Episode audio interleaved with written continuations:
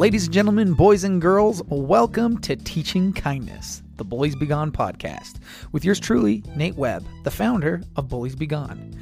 Here on BBG, I go into all things kindness, bringing in guests and experts from all walks of life. And we are all here for one reason and one reason only to help you and your kids get over bullies, get off social media, and love your lives. So come on in and learn how to live in a world where kindness is king. I'm your host, Nate Webb. Let's get to it. What is up, everybody, and welcome back. It is great to be at BBG. I don't know if y'all have noticed, but teens have big emotions, and it can be really difficult as a parent to not get burnt out while trying to still help them process these emotions and attitudes in a healthy way. And it does not help that smartphones have been sucking the life and emotion and coping skills right out of our kids. Well, today, my guest, Rachel Bailey, is here to talk about all those things as an expert in this field. But first, gotta pay the bills. All right, everybody, we are back. So I'm super excited about my guest today. Rachel Bailey is a parenting specialist who has been serving families for over a decade. Besides being a mother of two, she also has a master's degree in clinical psychology, certification in positive discipline, and provided resources as an ADHD coach, in home mentor, therapist. She's all the things, guys. Currently, Rachel teaches parents hands on tools for improving the behavior, moods, and attitudes in the home and helping parents find the time and energy to incorporate these tools into their lives. Welcome, welcome, Rachel, to the show. Thanks for coming on. Thank you. Thanks for having me here. Absolutely. So, first off, how the heck are you? I am excellent. How are you? I'm doing good. Where are you coming at us from? I am outside of Washington, D.C., in Northern Virginia. What? That's kind of cool. Okay. Yeah. I'm in Utah. So, oh, are you? Yeah, probably a very different culture, I would imagine. Yes, very, very much. And yeah, wow, DC, that's cool. Mm-hmm. Um, a little crazy this this time of year, but uh... it's a, probably a little crazy all times of year. But you know what? I'm actually far enough out. I'm in the suburbs, so I'm not really in the inner circle of DC. So yeah, I'm a little, I'm a little bit outside of what you probably hear about. There you go. There you go. So, Rachel, how did you end up in this space? I mean, what's your story? You have like all the accolades and letters and stuff in your title. Um, what drove you to this kind of work? Yeah, so it's interesting. I actually never thought that I was going to do anything. I didn't even think I was going to be a parent at all. But um, I was studying to be a neuropsychologist and then got pregnant along the way. So didn't actually become a neuropsychologist. I was, um, when I was pregnant, then started working with teens, especially. Um, I was a, a therapist for teens. And I was like, you know what? I love working with teens, but I'm realizing that I'm kind of sending the teen home to their home environment, and parents are doing things that are so unintentionally making t- teens feel worse about themselves, making mm. teens feel more pressure. And so I was like, okay, this is like 11 years ago now. It's like not that many people are working with parents.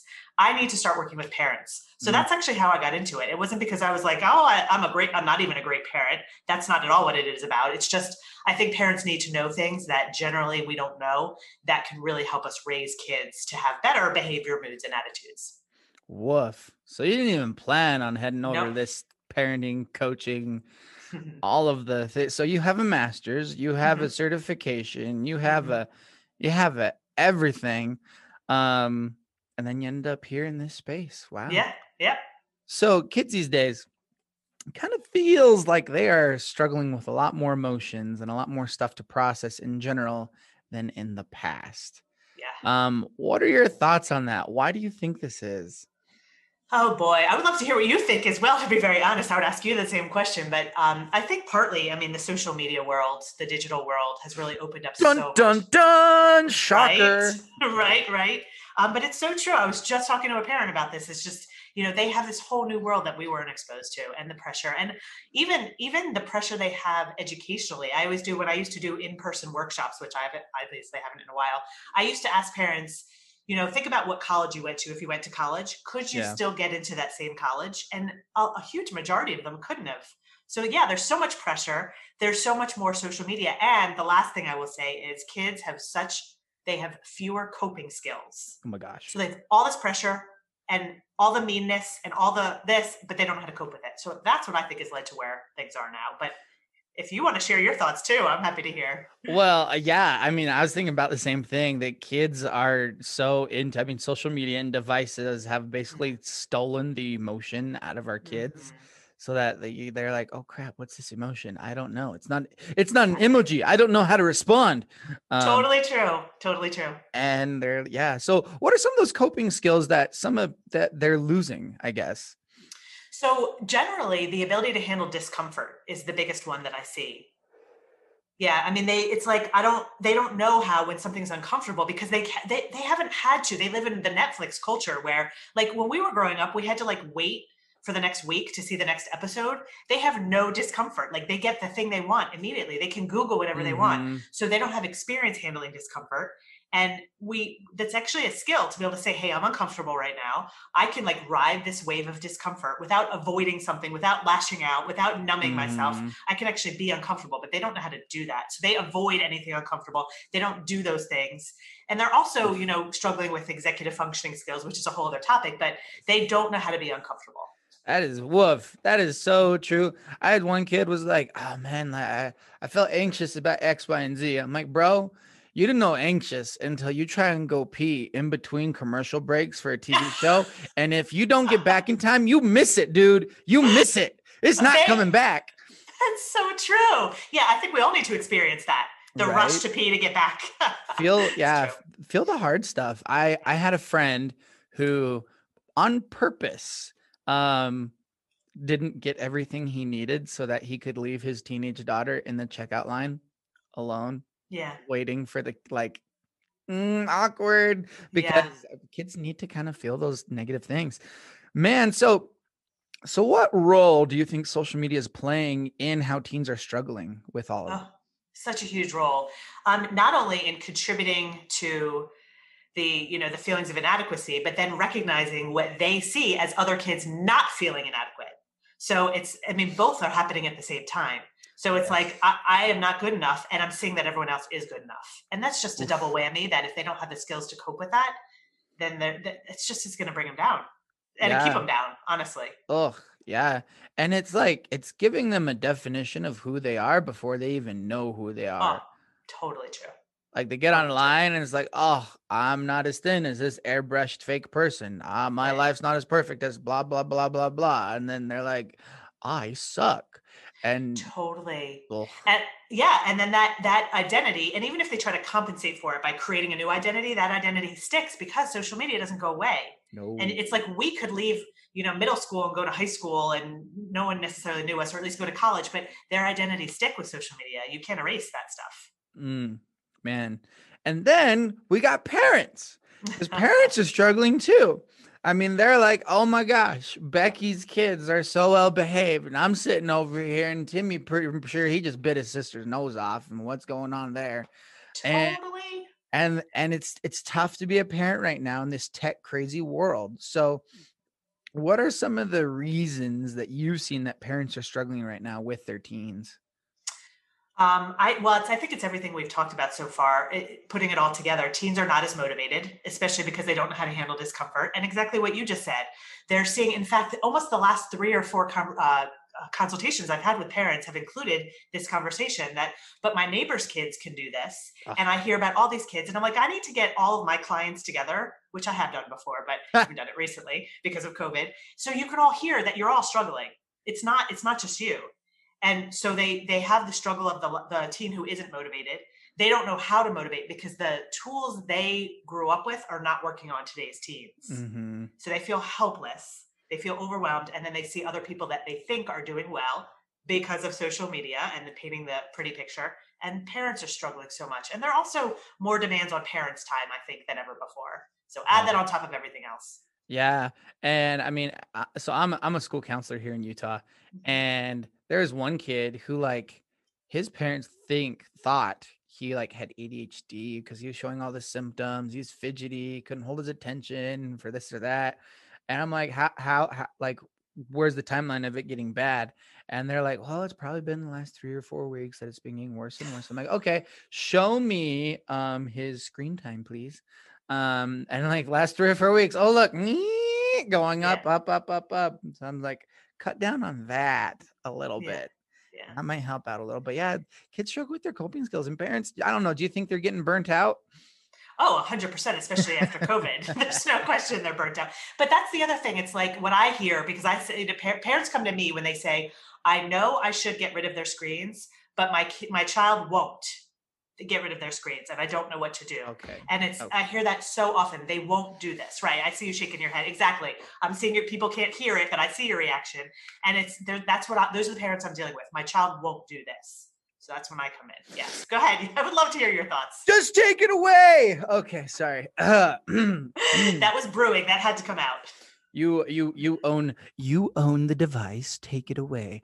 Um yeah, it's, in reality, parents have trouble. This is where really where I specialize. Parents have trouble with their kids' big reactions. They don't like the big reaction. No, they're scared of the big reactions and they're afraid it's going to stick. But like Yep. they'll have big reactions for a couple days. Extinction bursts will happen, but then they'll be good afterwards. Just gotta just gotta rip that band-aid off. Hmm. Um, so from your experience, the million dollar question, what can we do to help as parents?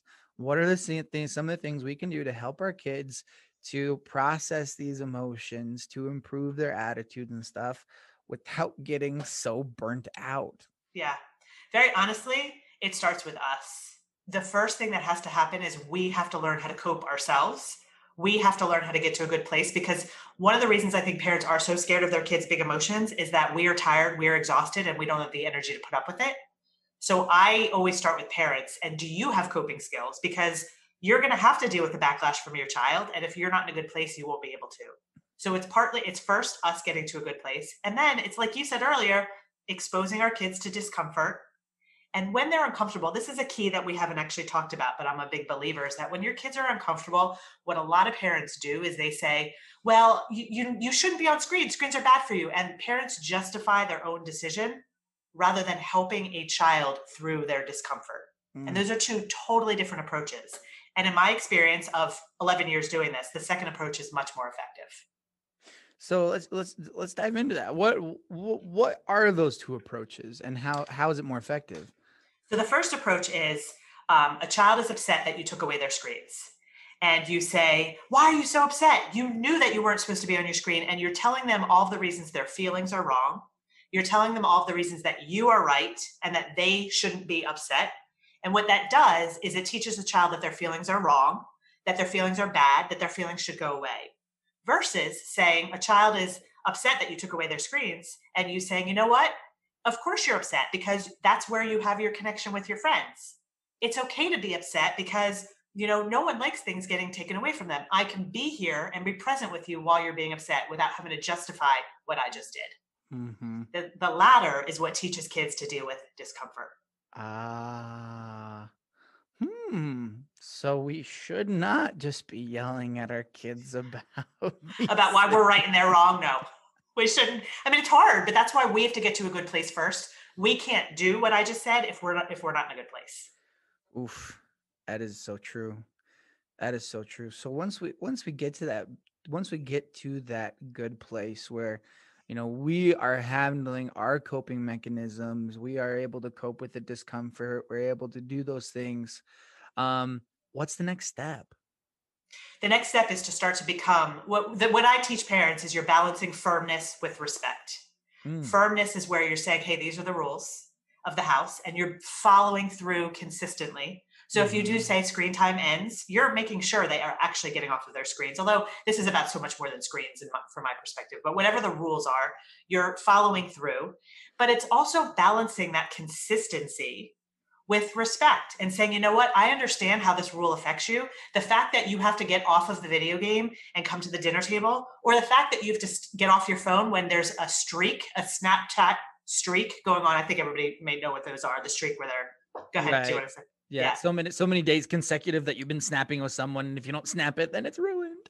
it's ruined and you know what here's the thing is that it does impact a child how a child is perceived by their friends and kids don't know how to handle that so instead of saying well you have to come to the dinner table you actually have to help a child know how to handle the fact that they they've just been their friends are all really mad at them because they broke a they broke a streak and they really kids don't know how to cope with that so instead of getting mad at them for being upset with you teach them how to cope with the fact that now all their friends are mad at them Mm. So it's about being firm. And yes, you have to get off the phone, you have to stop being on the device, but it's also about helping them cope with it with what to them is very important. And we can't minimize what's important to our kids because yes. that's what matters to them.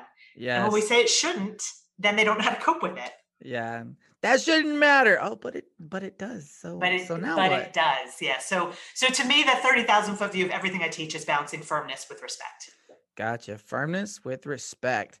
That sounds a lot like the good old uh oh crap. Come on, Psych 1010, come back to me. uh, author, uh, authoritarian. Oh, yes, yes, yes. Absolutely. The type of parenting. Yep. Yep, yep. The mixing warm with the the the, the warmness with the with the high levels of Fir- um, firmness and consistency. Firmness yeah. and consistency. Mm-hmm. Yeah. Yep. Oh my gosh. Yes, I love this. Parents, we just we got to stop trying to be superhumans and just start yeah. being humans. Y'all, a lot of parents, I know we're trying to make sure, oh, my kid can't see me sad or mm-hmm. you know they need to see me as some strong some this or x y and z um if you're struggling, it's okay to let your kids know you're struggling, dude. Oh yes. It's actually probably going to help them out a lot more if as they see you processing the, the crappy emotions, they'll learn how to process those things as well because they learn by but they learn by example, by mirroring. So if they see you or they think that you just bottle stuff up, they go and bottle stuff up. You got it. And that was actually a red flag for me when I was a therapist. If a child ever said my parents never get upset, that was a huge red flag. So I absolutely agree with you. Yeah, oh, gotta show them. Yeah, yeah, I yeah. Oh, so many more things I could ask. Oh my gosh. so, um, so how can people get a hold of you? Well, shameless plug time. Come on. so I have a podcast as well. It's called Your Parenting Long Game. And this is really where I teach practical tools for improving the behavior, moods, and attitudes in the home, not just of the kids, but of the parents. There are a lot of tips too for, okay, I'm an overwhelmed parent. How the heck do I deal with this? Um, because I do think we need to get to a good place first. And then I have a Facebook group around the podcast, which is called Your Parenting Long Game um, Community. I'm on Instagram, not as much, but I'm, I'm being pushed to go there. So I will be there more at, at Rachel Bailey Parenting. So that's really where people can find me. And then my website is rachel-bailey.com. And all of those things are going to be in the podcast description. So go ahead and check her out, follow her, especially if you are feeling overwhelmed right now as a parent. Spoiler we all are. So just deal with it. No, but uh, step by step, we're going to make it through. Um, and if you want your daily dose of positivity, make sure and go follow me at bulliesbe.gone on Instagram. Um, for speaking inquiries, you just send me an email. All that's going to be in the description. And always remember, you are wonderful, you are worthy, and you are worth it. Go home and give your kids an eight second hug, and we'll see you on the next one.